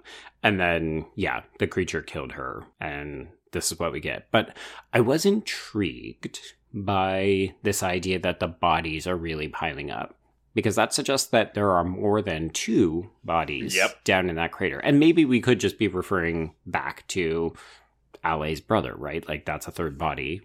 yeah, But I kind of want to go back and check when those animals are fucking. Are they To see. fucking over top of bodies? it's so weird, right? Because it, well, technically, it's the last line of the movie outside of that fucking kid. Mhm. But it's one of those things where yeah, when it happened, I was like, huh. So that means something. Th- that that is supposed to say if you are ending your film on that line, there's significance there, and I don't know what it is. To be honest, I don't know what it is. So I can take a stab at it if you like. Mhm. I think it comes back to the two quotes that we talked about, where it's like human beings can't function this way. Like we can't just live in a blissed out state of sexual euphoria. We're not programmed that way. Like we need the unhappiness. How would you ever go back to your mundane life? And I feel like basically this is a statement of uh, our sexual proclivities now has a body count because we gave into our sexual urges and we tried to live through this sexed up creature. We now have killed multiple people. Yeah, I, yeah, I, I will accept that. Honestly, it's because I, I just watched this yesterday. It's something that I kind of it has stuck with me all day. Like Mhm. I've been thinking about this movie all day. Me too. and I think it's something I just want to stew with more. So I, I Yeah. I, I can subscribe to that. I don't really have an answer, but actually, uh, and listeners, we'll end it here. But I'll invite you. Like, yeah, what are your reads of this? What? How do your interpretations differ from us? And at the same time, Mhm. I want to know. This is a fun question. Okay. Uh, let's say it's not a tentacle monster. It just you, you have the chance to Oh, experience the best sexual pleasure of your life via whatever is not creepy. But at the on the off chance, sorry, on the downside, regular sex will never be good to you again. So you can keep going back to this thing that gives you the ultimate pleasure, let's say a finite number of times. I don't know what that number is, but a finite number of times. Do you do it? Or do you just say fuck that? I want normal sex to feel feel fine to me for the rest of my life. No, you say, don't fuck that because I have to have regular sex for the rest of my life. Exactly. Oh, see, I, I think we've actually given out this prompt before, but I thought you were going to say if you could fuck any unconventional creature, what creature would it be? no. but you know what? Fine. Answer that one too. It's a two part question. oh man. Well, that is the Untamed, everybody. Uh, Joe, any final thoughts on this? Uh, you know what? I'm happy that this ended up on our radar. I'm glad that we watched it, even though it's a little bit more science fiction. It's a little bit more drama than we normally cover. But this to me feels like one of those under the radar gems that I really enjoy having a podcast that we can shine a light on because this wasn't on my radar. I think it probably wasn't on too many other people's radars, even though, yes, it is on Shudder. But uh, at the end of the day, I'm happy to have watched it, and yeah, I'm probably gonna sit and stew thinking about it for a while longer. I agree. Um, yeah, this this never heard of this movie, didn't know what it was. Very glad I watched it. I'm interested to see the responses we get before this episode drops from people that are watching it for the first time and being Mm. like, "What the fuck did y'all make me watch?" uh, I love it when we do that to people. Uh, but uh, but yeah, everyone. So let's wrap this up. And uh, before we announce what we're covering next week, we'll get some housekeeping out of the way. Uh, if you want to get in touch with us, you can reach us on Twitter and Instagram at Horror Queers. Join our Facebook Horror Queers group to hang out with other listeners. Find us on Letterboxd, to keep track of all the films we've covered. Go to our YouTube channel to look at our interviews with uh, queer horror filmmakers and monthly hangouts where we talk about random horror topics with our peers. If you have a moment, please rate and review us on your podcatcher of choice. And if you want even more content, please support the show by becoming a patron at patreon.com slash horrorqueers. We are at the end of April, so go subscribe to get all of our episodes on uh, Adrian Lyne's return to the erotic thriller with Deep Water, Midnight, in which a deaf woman is stalked by a serial killer, Robert Eggers The Northman, and a special 10th anniversary minisode on Joseph Kahn's detention. Oh, and our audio commentary for the month is on Anaconda, just in time for its 25th anniversary. Talking about snake fucking. What? Oh, yes. Oh my god. um, actually, that's the sequel. Hunt for the Blood Orchid. Snake Eh, Orgy. meh. but Joe, um, uh, well, we're not speeding up next week, so what are we discussing next week? yeah, we're actually, in a way, going to get more cerebral. And I think it's good that we're dropping this episode at the beginning of Mental Health Awareness Month. So, yeah, we're going to kick off May by looking at the first film we've ever covered on the podcast. Someone correct us if we're wrong. By a non binary trans filmmaker, Trace. And we're back to Screen Life Found Footage. We're going to be checking out a very new film called We're All Going to the World's Fair. yeah, this is very new, y'all. It just came out, well, a couple weeks ago, really. So, um, if you've never heard of it, that is why. But I promise y'all are in for um, a heady treat. Yeah, prepare to get catfish. That's all we're going to say. Yes, but uh, until next week, we can cross out the untamed. Indeed, and cross out horror queers.